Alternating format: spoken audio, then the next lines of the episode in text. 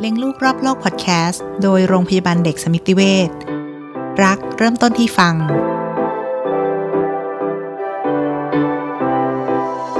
เพิ่งรู้นะเนี่ยว่ามีแบบว่าเห็นอาหารแล้วอาเจียนพุ่งด้วยอะนั่นใช่น่ะสิค่ะ ก็คือเป็นภาวะกลัวกลัวทางด้านจิตใจอย่างหนึ่งเป็นทางด้านจิตใจใช่ใช่ปรับ อยากจะเห็นผลไหมคะอาจารย์ ก็ส่วนมากเห็นผลนะคะ เพราะว่าไม่มีเด็กคนไหนที่อ่าหิวยอมให้คืออดยอมไปอดยอมตายหิวใช่เขาจะปวดก็คือท้งเขาก็เขาก็จะเกิดพฤติกรรมการเรียนรู้ว่าฉันต้องกินละ ฉันต้องฉันไม่มีทางเลือกยังไง ฉันก็ต้องกินอาหารที่คุณแม่เตรียมไว้ สุดท้ายเขาก็ต้องยอมกิน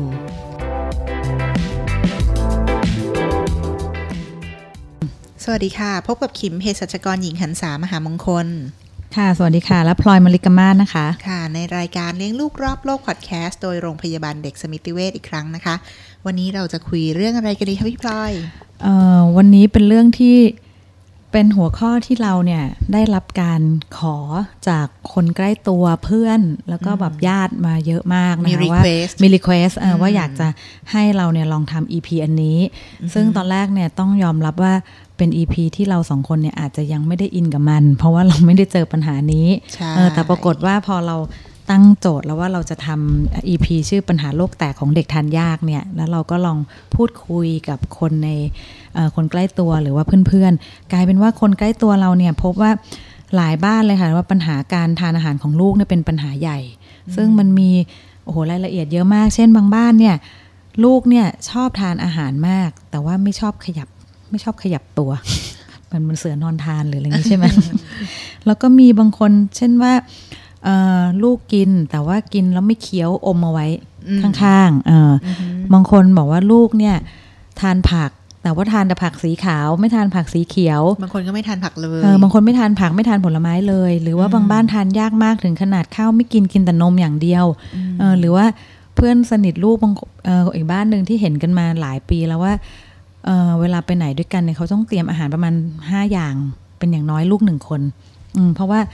อันนี้ไม่กินมีอันที่สองอ๋อเลือกเป็น option ให้เออแบบว่าลูกเดือยไม่กินอะมีข้าวโพดข้าวโพดไม่กินมีอันนี้ อันนี้อันนี้และสุดท้ายไม่กินอะไรเลยจบด้วยการที่แม่ยก syringe มาแล้วข้างในมีนมแล้วก็เอาแบบว่า syringe ยิงนมเข้าไปอะไรแบบเนี้ยเออคือเจอเยอะมากนะคะ ทีนี้ก็เลยคุยกันว่าเออปัญหาเนี่ยเรื่องของการทานยากเนี่ยมันมา มันมาพร้อม ๆ กันกับเรื่องของเด็กที่น้ำหนักเกินใช่ไหมคะอืมก็เลยเป็นคิดปัญว่าหาใช่เป็นเป็นปัญหาหนักคนละเช่นมุมเดียวกันใช่หนักกันคนละแบบอืมอืมก็เลยคิดว่างั้นคราวเนี้ยค่ะ เราเนี่ยลองมาเอ่อทำเรื่องเกี่ยวกับเรื่องของปัญหาโรคแตกของเด็กทานยาก โดยที่เราได้รับเกียรติจากคุณหมอ แพทย์หญิงพัชรินทร์อมรวิพาสกุมารแพทย์ทางเดินอาหารและตับ จากโรงพยาบาลเด็กสมิติเวชศรีนครินทร์สวัสดีคุณหมอลินค่ะ สวัสดีค่ะ คุณพลอย แล้วก็คิมค่ะค่ะหอคิมค่ะ ค่ะค่ะคำถามแรกเลยนะคะเอออยากจะรู้ว่า อันนี้แบบคลาสสิกมากนะ ลูกทานยากทำยังไง เป็นคำถามที่ใหญ่มากเลยค่ะค่ะไม่ทราบว่าค่ะหมอลินเจอเจอปัญหานี้เจจากอคนเยอะไข้เลยค่ะอืมค่ะ เรื่องเรื่องน้องไม่ยอมก็ทานข้าวใช่ตอนนี้ก็คือพฤติกรรมการกินเนี่ยก็คือเป็นอ่าพฤติกรรมหลักที่พ่อแม่มาปรึกษานะคะ ก็คือก่อนอื่นเราจะทราบได้ยังไงว่าลูกเราเข้าข่ายภาวะการการกินยากละ ก็คือให้คุณพ่อคุณแม่สังเกตอะไรง่าย ๆนะคะ ก็จะมีจุดอ่า เล็กๆน้อยๆนะคะ ก็คือ 1 ลูกเราเนี่ยอมข้าว อมข้าวในที่นี้ก็คืออมข้าวเข้าไปในกระพุ้งแก้มนะคะ แล้วไม่มีการกลืนไม่มีการเคี้ยวเลย ก็คือเอาอาหารทั้งหลายทั้งปวงเนี่ยเก็บไว้ที่กระพุ้งแก้มสองข้าง แล้วก็อยู่นิ่งๆ บางคนก็อาจจะมีการบิดตัวไปมาวิ่งเล่นอะไรอย่างเงี้ยนะคะ พวกนั้นก็คืออาจุดหนึ่งที่ต้องต้องมองมองแล้วว่าอาจจะต้องพบหมอสองก็คือพฤติกรรมเคี้ยวละคายวนออกวนออกนะคะ ก็คือเคี้ยวแล้วเคี้ยวยำๆแล้วก็คายออกมา อันนั้นก็คือถือว่าเป็นพฤติกรรมอย่างหนึ่ง หรือสามเห็นอาหารปุ๊บอาหารมาอยู่ที่หน้าแล้วยังไม่ได้กินอะไรเลย แล้วก็มีอาเจียนพุ่ง อันนั้นก็คือเกิดความหวาดกลัวขึ้น ก็คือพออาหารมาถึงหน้า แต่ยังไม่ได้มีอะไรเข้าปากก็ อ้วกออกมาอาเจียนออกมาอะไรเงี้ยนะคะ หรือสี่ก็คืออภาวะลูกลูกเราเนี่ยก็คือน้ำลายไหล อยู่ดีก็น้ำลายไหลดูแล้วเขาจะน่าจะมีเจ็บปวดอะไรข้างในอันนั้นอาจจะต้องพบคุณหมอดูว่า เขาเป็นจุดมือเท้าปากที่อยู่ข้างในไวรัสมือเท้าปาก หรือว่าเจ็บคออะไรหรือเปล่า อันนี้ซีเรียสนิดนึงที่ว่าจะต้องพบคุณหมอดูว่าข้างในนี้มีความผิดปกติอะไรหรือเปล่า นะคะค่ะค่ะในในสี่หัวข้อที่หมอลินบอกมาเนี่ยค่ะ ส่วนใหญ่จะพบในน้องวัยไหนคะก็ส่วนมากก็พบได้หลายวัยนะคะ ก็คือมีมาปรึกษาตั้งแต่อ่าลูกเพิ่งเริ่มกินก็มี ก็คือวัยตั้งแต่ 6 เดือนเลยถึง 9 เดือนก็จะแบ่งเป็นช่วงสั้นๆ เพราะว่า6ถึง9เดือนเนี่ยก็คือส่วนมากจะเป็นบทอาหารละเอียด เพราะว่าฟันน้องยังไม่ค่อยขึ้นค่ะอันนี้ก็ส่วนมากกินแล้วมีบ้วนบ้าง อันนี้ก็ยังไม่ค่อยถึงขั้นซีเรียสแต่ว่าพืเอ่ออายุที่เจอบ่อยก็จะเป็นอายุของวัยเด็กเรียน ตั้งแต่หนึ่งขวบ ถึง 2 ขวบเลยค่ะ ก็คือช่วงนั้นฟันขึ้นหมดละ แต่ว่าเด็กเป็นพฤติกรรมก็คือฟันขึ้นแต่ไม่ยอมเคี้ยว เคี้ยวแล้วบ้วนบ้วนอาหารออกหรือว่าอ่าไม่ปฏิเสธอาหารตั้งแต่แรกเริ่มก็คืออาเจียนพุ่งออกมาเลยนะคะค่ะอืมเพิ่งรู้นะเนี่ยว่ามีแบบว่าเห็นอาหารแล้วอาเจียนพุ่งด้วยอะนั่นใช่น่ะสิค่ะ ก็คือเป็นภาวะกลัวกลัวทางด้านจิตใจอย่างหนึ่งเป็นนะทางคะด้านจิตใจใช่ใช่ปรับยากไหมคะอาจารย์ก็ปรับยากนิดนึงอะค่ะ เพราะว่าเอ่อภาวะกลัวเนี่ยก็คือต้องอ่า ซักประวัติย้อนไปว่าคือลูกเคยมีประสบการณ์ไม่ดีไหมเช่น กินอะไรชิ้นใหญ่แล้วติดคอไหม นะคะเขาเลยพวกนั้นกลัวใช่บางคนก็เกิดความกลัวเกิดขึ้น หรือว่าอย่างที่คุณพลอยเคยบอกว่าอ่าคุณพ่อคุณแม่ใช้ไซลิงก์ก็คือเอาไซลิงก์ใส่อาหาร ทีนี้เด็กก็คือเกิดความสับสนระหว่างยากับไซลิงก์ยาเนี่ยจะมีรสขม แต่ถ้าเราเอาอาหารไปใส่ไซลิงก์ทำให้เกิดภาวะสับสนว่า อันนี้คือยาหรือเปล่า เด็กก็จะปิดปากไว้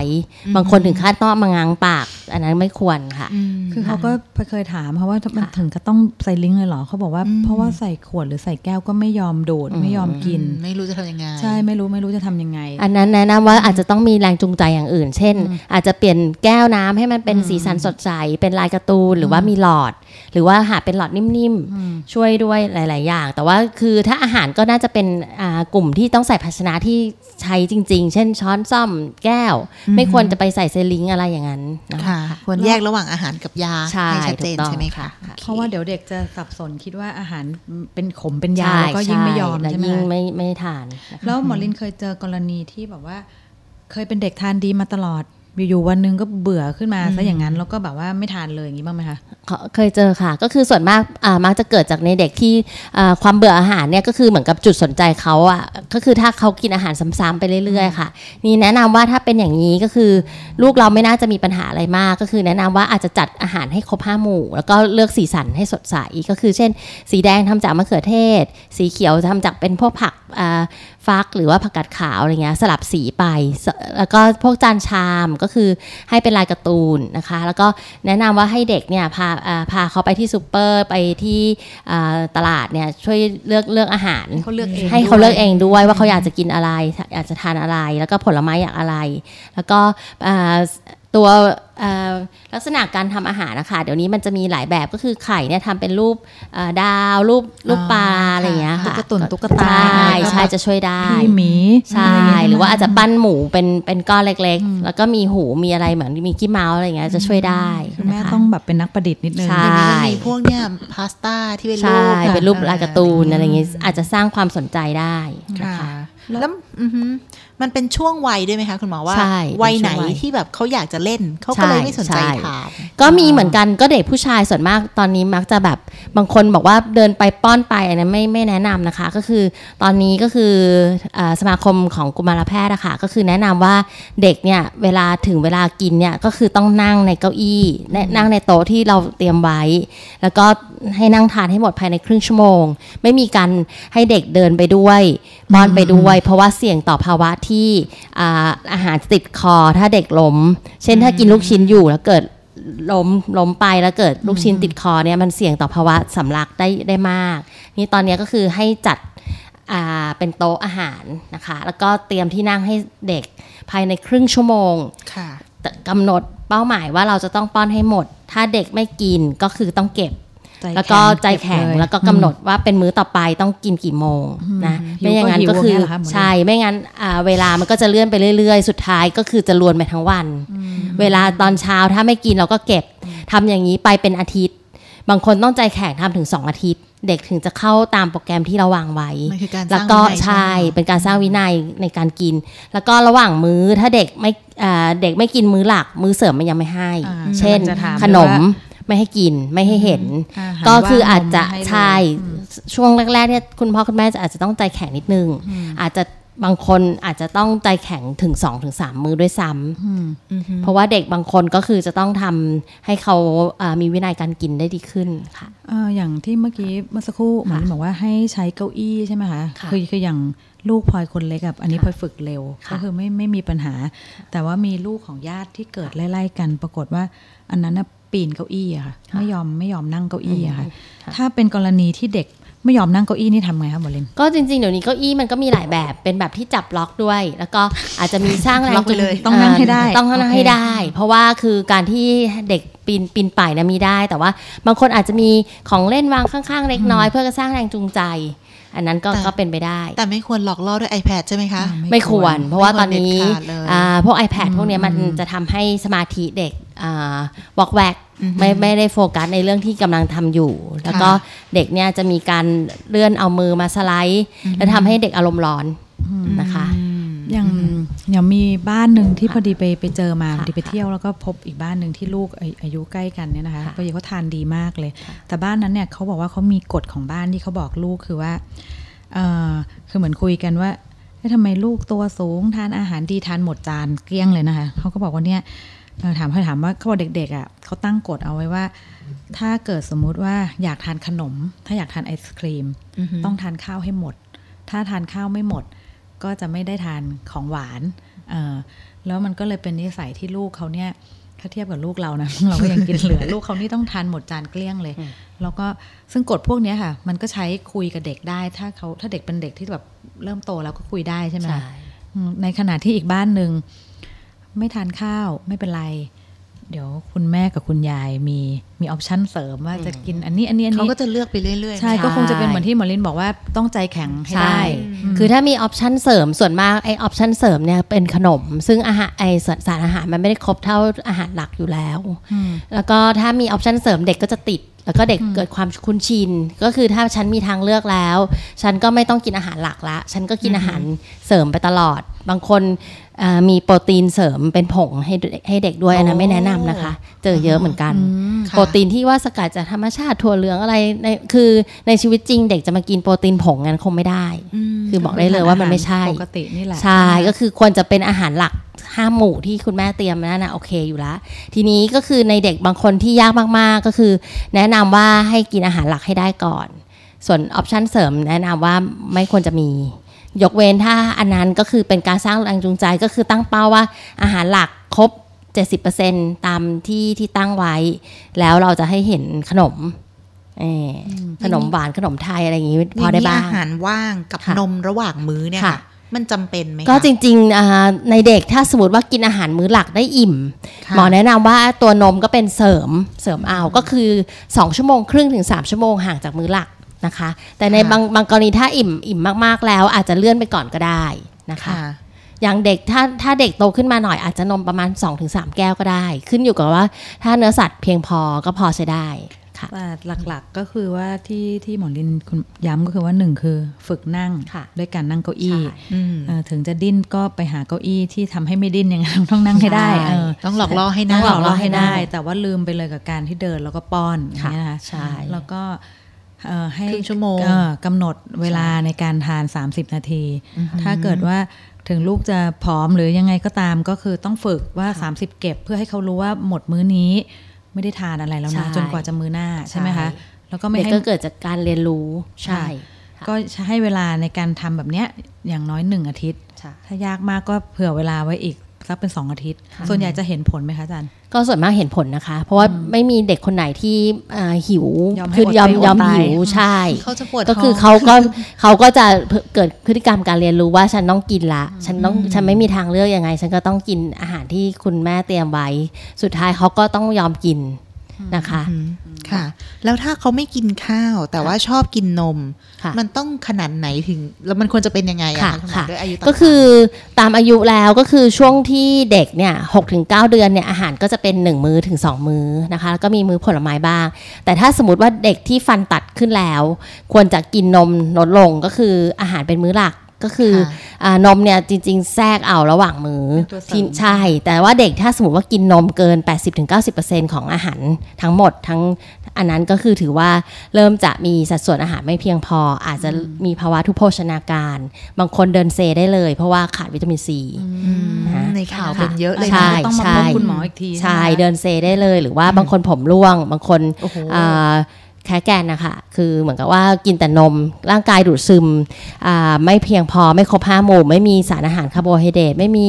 ไขมัน ไม่มีเกลือแร่ไม่มีอะไรเลยนะคะซึ่งเจอเยอะการอ่า ทานอาหารน้อยหรือว่าน้ำหนักที่น้อยเนี่ยค่ะมันมีมีความสัมพันธ์กับเรื่องของสุขภาพด้วยไหมคะอาจารย์ใช่สัมพันธ์เลยค่ะ ก็คืออถ้าเราอาหารไม่ครบห้าหมู่ก็คือเราจะเป็นป่วยเป็นหวัดง่ายสองก็คือระระดับสติปัญญา IQ ความคิดจะเชื่องช้าลงนะคะ ก็คือถ้าเรากินแต่นมหรือเราไม่ได้มีไขมันไม่มีอะไรเลย ร่างกายพอเข้าไปอยู่ในห้องแอร์ก็จะเกิดความหนาว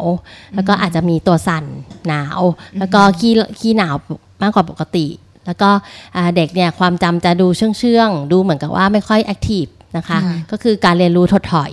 อันนี้ก็คือส่งผลในระยะอันนี้ยาวขาดอะไรนะคะคุณหมออ่าส่งผลในระยะยาวก็คือถ้าสมมติว่าเด็กไม่ได้กินพวกไอโอดีนอะไรอย่างเงี้ยค่ะอืมเอ่อในกรณีถ้าไม่ได้มีของทะเลอะไรบ้างเลยค่ะเกลือไม่มีเลย คืออย่างค่ะบางบ้านเขาจะคิดว่าเอิ่มมีอีกบ้านหนึ่งเป็นเป็นบ้านที่รู้จักกันลูกสองขวบใช่ไหมคะเป็นอย่างที่คุณหมอว่าเลยว่า ไม่ทานข้าวกินนมประมาณ 80-90%ใช่เออแต่พ่อพ่อแม่เขาจะคิดว่าก็ไม่เป็นไรก็โตได้เขาคิดว่ามันอิ่มเหมือนกันเขาแล้วเขาคิดว่าเนอะถ้าไม่เจ็บป่วยก็โอเคแล้ว แต่ว่าการไม่เจ็บป่วยเราอาจจะยังไม่เห็นในวันไม่นี้เห็นในวันนี้ใช่ของพวกนี้มันอาจจะสะสมในระยะยาว ก็คือเด็กอาจจะอาหารไม่ครบ แล้วก็เรื่องของสมาธิเรื่องของสติปัญญาเรื่องอะไรความจำจะช้าลง บางคนก็ซีดก็มีก็คือดูแบบว่าความจำไม่ค่อยแม่นนะคะ เกิดภาวะโลหิตจาง นะซึ่งคะถ้าคุณพ่อคุณแม่ก็ควรจะให้ความใส่ใจกับเรื่องพวกนี้ แล้วก็มาแก้ไขเพื่อไม่ให้มันเป็นปัญหาระยะยาวถูกไหมคะใช่ค่ะอืมแล้วอย่างการช่วยเอ่อการทานวิตามินอย่างเงี้ยค่ะอาจารย์เพื่อเสริมสมมติว่าค่ะลูกทานให้ข้าอยาวกน้อยอาหารเออค่ะหรือว่าอืมให้วิตามินตัวนี้แล้วทำให้รู้สึกอยากอาหารมากขึ้นพวกนี้ค่ะมันค่ะช่วยได้จริงไหมคะก็จริงๆอ่ายาบางตัวมันก็มีฤทธิ์ผลข้างเคียงคือทำให้อยากเจริญอาหารด้วย แต่ทั้งนี้ทั้งนั้นก็คือ อันนี้ก็คือเป็นตัวเสริมอะค่ะ นะก็คือก็คือมาพบกุมารแพทย์แล้วดูพอดดูส่วนสูงน้ำหนักดูว่าเขาอยู่ในเกณฑ์ไหมถ้าเขาเริ่มจะตกเกณฑ์แล้วหรือว่าน้ำหนักไม่ขึ้นเลย วิตามินก็เป็นทางเลือกอย่างหนึ่ง ที่จะทำให้ลูกน้อยเนี่ยได้ได้สารอาหารที่ครบถ้วนได้บ้าง เพราะว่าวิตามินก็เป็นวิตามินรวมส่วนมากที่จะจ่ายอะนะคะค่ะธาตุเหล็กแล้ค่ะวมีคำถามหนึงอะอาจารย์ว่าเอ่อเอ่ออย่างเรื่องน้ำหนักตกเกณฑ์เราจะได้ยินจากหลายบ้านว่าเออลูกน้ำหนักตกเกณฑ์นั่นนี่นู่นแต่ต้องน้ำหนักตกเกณฑ์ถึงขนาดไหนที่เรา ต้องเป็นกังวลได้แล้วคะว่าค่ะเอ้ยมันมันเกิดจากการกินมันเกิดจากการกินใช่อะไรเงี้ยค่ะก็คือสังเกตง่ายๆก็คือภายใน 2 เดือน 2-3 เดือนลูกเราน้ำหนักไม่ขึ้นเลย หรือว่าไปวัดส่วนสูงทีไรส่วนสูงอยู่ที่เท่าเดิมตลอด แล้วก็เวลาที่ไปโรงเรียนเนี่ยลูกจะง่วงนอนตลอด ก็คือลูกมาดูไม่ไม่อยากเล่นไม่อยากอะไรไม่ active ไม่แอคทีฟประกอบกับน้ำหนักเนี่ยไม่มาอยู่ที่เท่าเดิมมาตลอด 2-3 เดือน อันนั้นก็คือคงต้องพบหมอแล้วล่ะค่ะค่ะอือฮึแล้วการที่เด็กทานแต่เมนูซ้ำค่ะๆหรือบางคนเนี่ยไม่กล้าลองทานอะไรอย่างเงี้ยค่ะ คุณหมอมีเคล็ดลับยังไงในการจะแนะนำบ้างคะค่ะ ก็เมนูซ้ำๆเนี่ยก็คือเด็กบางคนก็จะเป็นลักษณะของเด็กแบบนั้น แต่ว่าถ้าสมมติว่าคุณแม่คิดว่าเมนูซ้ำๆที่เด็กทานเนี่ยมันมีสารอาหารครบถ้วนจริง ๆ หมอว่าก็ก็ไม่มีปัญหาค่ะอ๋อก็ซ้ำได้แต่ต้องซ้ำได้แต่ต้องต้ต้อองงให้คครรบบถ้ถ้ววนนแต่ในกรณีถ้าสมมติว่าซ้ำแล้วแล้วเด็กเริ่มเบื่อแนะนำว่าอาจจะจัด เรื่องของมีสีสันให้มันสวยงาม แต่ว่าเป็นสีสันจากธรรมชาตินะคะ เช่นค่ะสีแดงเป็นจากมะเขือเทศแอปเปิลหรือว่าสีเขียวเป็นจากผักกาดขาวบวบหรืออะไรอย่างเงี้ยค่ะ ให้สีสันมันตัดกันแล้วดูน่ากินน่ารับประทาน หรือว่าจะอ่ามีสีจากอัญชันที่เป็นสีม่วงเออค่ะอันนั้นอาจจะทำให้เด็กเนี่ยเขาโอเคกับเรื่องของสีสัน ส่วนจานชามก็อาจจะเป็นลายการ์ตูนลายมิกกี้เมาส์ลายอะไรอย่างนี้แล้วก็ช้อนซ่อม นะคะ แล้วก็เพื่อสร้างแรงจูงใจ แล้วก็อีกอย่างหนึ่งก็คือให้ให้ลูกพาลูกไปมีส่วนร่วมในการทำอาหาร เช่นพาลูกไปตลาดพาไปที่ห้าง เพื่อไปเลือกซื้อของดูว่าลูกอยากทานอะไรนะคะค่ะเพื่อสร้างแรงจูงใจว่าเขาได้มีส่วนร่วมในการทำอาหาร ให้เขาประกอบอาหารเล็กๆน้อยๆเช่น อาจจะช่วยหยิบหยิบอะไรไปช่วยกันล้างอะไรอย่างเงี้ยค่ะ ก็เป็นการที่สร้างแรงจูงใจให้เด็กเนี่ยไม่เบื่อนะคะอืมค่ะก็คือเป็นเป็นการสร้างแรงจูงใจอย่างหนึ่งค่ะ อันนี้พอดีเมื่อกี้เราคุยกันเรื่องฟันตัดขึ้นค่ะแล้วก็ค่ะเอ่อถึงให้เริ่มเคี้ยวใช่ไหมคะเอ่ออย่างตอนที่ตอนเนี้ยค่ะรู้สึกว่าอย่างตอนพอมีลูกคนที่สองอะพอเพิ่งได้ยินอันหนึ่งที่ที่เป็นแนวทางในการให้อาหารเด็กที่ชื่อว่า BLW อ่าก็คือว่าการที่คิมเคยได้ยินไหมคะ ไม่เคยค่ะ Baby คือ l อะไร i t คะ Weaning ที่บอกว่าไม่คลูดไม่ปั่น ไม่บด ก็คือให้เด็กตั้งแต่อาจจะอายุตั้งแต่เจ็ดหกหรือเจ็ดเดือนที่เริ่มทานอาหารอย่างสมัยรุ่นลูกเราอะค่ะ เราจะมาบดคลูดก่อน แล้วก็เอาอาหารเละๆให้ทาน แต่อันนี้คิดว่าน่าจะมาจากฝั่งตะวันตกที่ว่าให้เด็กทานอาหารเหมือนผู้ใหญ่อะไรเงี้ยค่ะ ซึ่งพวกเนี้ยค่ะ อาจารย์เคยเจอคนไข้ที่มาปรึกษาไหมคะว่าอ๋อค่ะหนูจะให้ลูกทานแบบไหนดีค่ะอะไรเงี้ยค่ะ ก็คือขึ้นอยู่กับสภาพเด็กด้วยก็คือบอกว่าโอเคเอ่อตัวเนี้ยเนี่ยมันมันก็มีมามาตั้งนานแล้วล่ะค่ะ ก็คือเราต้องดูว่าลูกเรามีความพร้อมไหมเช่น ฟันตัดขึ้นหรือยัง แล้วก็ช่วงที่เด็กหยิบจับอาหารที่เป็นชิ้นๆนั้นเด็กจะมีภาวะสำลักหรือเปล่า เราก็ต้องระวังที่สุด ก็คืออช่วงที่เด็กกำลังทานอาหารที่เป็นชิ้นๆแบบนั้น ต้องมีคนเฝ้าระวังไว้ คือถ้าไม่มีพวกพ่อแม่อะไรอยู่แถวๆนั้น แล้วเกิดเด็กเกิดสำลักติดคอแล้วช่วยไม่ทันนี่อันนั้นเป็นเป็นปัจจัยเสี่ยงมากๆเลยนะคะ ก็คือก็ก็คือดูความพร้อมของเด็กอะค่ะ ว่าฟันตัดเขาขึ้นบ้างหรือยังนั่งอันนั้นตัวก็คือเป็นตรงกับเป็นเก้าอี้ได้แล้วใช่หรือเปล่าอะไรใช่ใช่ไหมคะแล้วก็เวลาถ้าเขามีเกิดเหตุอะไรมีคนช่วยเหลือเขาอยู่ข้างๆไหม คือค่ะคือพอดีที่ถามถึงประเด็นเนี้ยค่ะ เพราะว่ามันก็จะเป็นเหมือนกับอีกอีกแนวคิดหนึ่งใช่ที่คิดว่าทำยังไงให้ลูกทานอาหารได้หลากหลาย เพราะงั้นการค่ะเตรียมอาหารเนี่ยของเด็กกับของผู้ใหญ่จะเหมือนกัน ในเมนูเดียวกันเพียงแต่วิธีการหั่นของเด็ก มันอาจจะต่างกับหั่นของผู้ใหญ่ให้เด็กถือเอง แต่ทีนี้ทั้งหมด ที่ที่ถามขึ้นมาเนี่ยค่ะเพราะว่าไม่อยากให้มันเป็นกระแสว่าค่ะบ้านนี้ทำทำไมอ๋อเออแล้วแบบอ่าฮะสมัยนี้เขาต้องกินแบบนี้หรืออะไร คิดว่ามันน่าจะมาจากดูจากลูกเราเป็นหลักใช่ว่าต้องดูรูปความพร้อมของเด็กเป็นหลักเพื่อความปลอดภัยเนาะใช่ใช่ค่ะว่าฟันขึ้นไหมนั่งนั่งตัวตรงกับเก้าอี้ได้หรือเปล่าค่ะอ่าถ้าเกิดสมมุติว่ายังทำไม่ได้แบบนี้ก็ หาวิธีที่เหมาะกับลูกเธอ ใช่เหมาะกับลูกเราไม่จำเป็นต้องไปตามกระแสก็คือ ถ้าถ้าสมมติว่าลูกเราเพิ่งเริ่มกินเลย อยู่ดีจะมาฝึกวิธีนี้หมอยังไม่เห็นด้วย เพราะว่าเด็กก็จะเกิดความหวาดกลัวด้วย ถ้ามีสำลักติดคอก็กลายเป็นเขากลัวไปตลอดชีวิตเลยเป็นประสบไปกากัรนณ์ใหญ่ที่ไม่ดีใช่ใช่อืมอืมอืมเพราะงั้นก็เอ่อบ้านที่ถามเข้ามาเรื่องนี้นะคะ ถามให้แล้วนะคะดูพัฒนาการของของลูกด้วยนะคะ ว่าเป็นยังไงอืมอืมค่ะคำถามเยอะเลยนะ เพราะว่า หลายบ้านที่มีปัญหาเรื่องเด็กทานทานไม่ได้หลากหลาย หรือทานน้อยไม่ยอมทานอะไรพวกเนี้ยค่ะ อืมก็เอ่อคิดว่าอีกอันหนึงที่ที่มีคนถามเข้ามาเยอะนะคะ เรื่องของวิตามินซีนะคะว่าวิตามินซีเนี่ยเป็นตัวที่เราควรจะเสริมให้กับลูกไหม โดยเฉพาะในวัยที่ไปโรงเรียนค่ะอืมว่า ควรจะทานไหมหรือทานบ่อยแค่ไหน หรือว่ารับจากอาหารที่เราทานอยู่ทุกวันพอแล้วอะไรอย่างเงี้ยค่ะก็คือประเมินคร่าวๆวิตามินซีก็คือจริง ๆ อยู่ในผักผลไม้ทุกอย่างเลยนะคะ ก็คือมะเขือเทศ ผักใบเขียวทั้งหลายทั้งปวงคะน้าอะไรทุกอย่างก็มีวิตามินซีแล้วก็คือเราต้องดูที่เด็กด้วยว่า เด็กคนนั้นเนี่ยได้รับผักผลไม้เพียงพอไหมแต่ว่าถ้าลูกเรากินผักค่อนข้างน้อย แล้วเอ่อป่วยเป็นหวัดง่าย ก็ทีนี้จริง ๆ วิตามินซีสามารถเสริมได้บ้าง ทีนี้วิตามินซีเนี่ยก็คือมันละลายได้กับน้ำส่วนมาก แต่ว่าก็คือเดี๋ยวนี้วิตามินซีที่กินนะคะก็คือบางคนต้องระวังเรื่องฟันด้วย เพราะว่าบางคนเคี้ยวแล้ววิตามินซีไปเกาะที่ฟันแล้วไม่ได้ล้างบนปากหรืออะไร วิตามินซีก็กัดก่อนฟันได้เหมือนกัน ทีนี้ถ้าอยู่ในปริมาณที่เหมาะสม บางคนก็คือ 100ถึง500มิลลิกรัมต่อวันอย่างเงี้ยค่ะมันก็ละลายได้กับน้ำมันก็ไม่ได้สะสมอะไรก็มีเสริมได้บ้างถ้าช่วงไหนเป็นหวัด เราก็คือขึ้นอยู่กับลูกเราเป็นหลักอะค่ะ ว่าถ้าทานผักผลไม้ได้เพียงพอ วิตามินเสริมก็จะไม่ต้องแต่ถ้าลูกเรากินผักค่อนข้างน้อย วิตามินซีก็เป็นทางเลือก แล้วก็วิตามินซีเนี่ยก็คือควรจะถามปริมาณจากที่คุณหมอดูอีกทีนึงว่า ลูกเราควรจะกินกี่เม็ดต่อวัน เพราะว่าพวกนี้มันก็ละลายได้กับน้ำค่ะ อันนี้รวมถึงวิตามินอื่น ๆ ใช่แล้วิก็ตามินเกลืแร่อื่นๆใช่ที่เสริมด้วยใช่ไหมใช่ค่ะอืมดูร่างกายเป็นหลักใช่ค่ะ แล้วจากที่คุยบางคิดว่าเออมนก็น่าจะครอบคลุม โดยเฉพาะว่า หลักๆ ก็อยู่ที่ใจพ่อแม่เนาะใช่ว่าว่าไอ้เรื่องโดยเฉพาะเรื่อง30 นาทีแล้วเก็บเออเราจะจัดการว่ยังไงทำได้ไหมใช่อะไรเงี้ยค่ะเอ่อหมอคุณหมอลินมีอะไรที่อยากจะเพิ่มเติมหรือว่าฝากให้กับว่าคุณผู้ฟังที่แบบมีปัญหาเรื่องนี้ไหมคะ หรือว่าบางบ้านที่กังวลมากๆอะไรเงี้ยค่ะ ก็ก่อนอื่นเราก็ต้องดูว่าลูกเราเนี่ยเข้าข่ายพฤติกรรมเป็นลูกกินยากไหมอย่างที่หมอพูดไปทั้งหมดก็คือ อมข้าวเคี้ยวละคาย หรือว่าเห็นอาหารละอาเจียน ถ้าเกิดคิดว่าลูกเรามีปัญหาแบบนั้น ก็คือเราต้องดูว่ามันปัญหาเกิดที่ไหน เกิดที่จิตใจเขาหรือว่าเอ่ออวัยวะการกลืนเขาไม่พร้อม เราก็คือต้องแก้ปัญหาเบื้องต้นไปก่อน เช่นอาจจะจัดอาหารให้ครบห้าหมู่สีสันหลากหลายสวยงาม แล้วก็ฝึกวินัยการกินหมอว่าสำคัญที่สุด ทีนี้ถ้าสมมติว่าช่วยเหลือ เบื้องต้นแล้วปรับทุกสิ่งทุกอย่างแล้วไม่ดีขึ้น แนะนำให้พบกุมารแพทย์นะคะ เพื่อประเมินว่าลูกเรามีภาวะทุพโภชนาการหรือยัง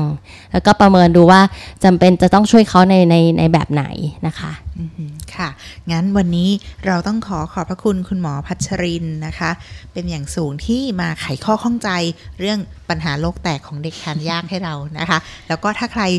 มีปัญหาจริงๆ แล้วคิดว่าต้องการความช่วยเหลือจากคุณหมอนะคะ คุณหมอเอาบอกชื่อคุณหมออีกทีดีกว่า คุณหมอพัชรินอมรวิพาสนะคะ กุมารแพทย์ด้านทางเดินอาหาร และตับโรงพยาบาลเด็กสมิติเวชศรีนครินก็ลองมาหาคุณหมอได้นะคะ ให้คุณหมอช่วยแก้ปัญหาได้ค่ะ วันนี้นะคะเราทั้งสองคนและรายการเลี้ยงลูกรอบโลกโดยโรงพยาบาลเด็กสมิติเวชก็ จบรายการเพียงเท่านี้ขอลาไปก่อน พบกับเราได้ใหม่ในทุกวันพุธที่ 2 และ 4 ของเดือนนะคะ หากฟังและเป็นประโยชน์อย่าลืมนะคะ ลองแชร์ให้เพื่อนๆได้ฟังและช่วย Follow หรือ Subscribe รายการของเรา จะได้ไม่พลาด EP ต่อๆไปค่ะ วันนี้ขอบพระคุณคุณหมอมากค่ะ สวัสดีค่ะ สวัสดีค่ะ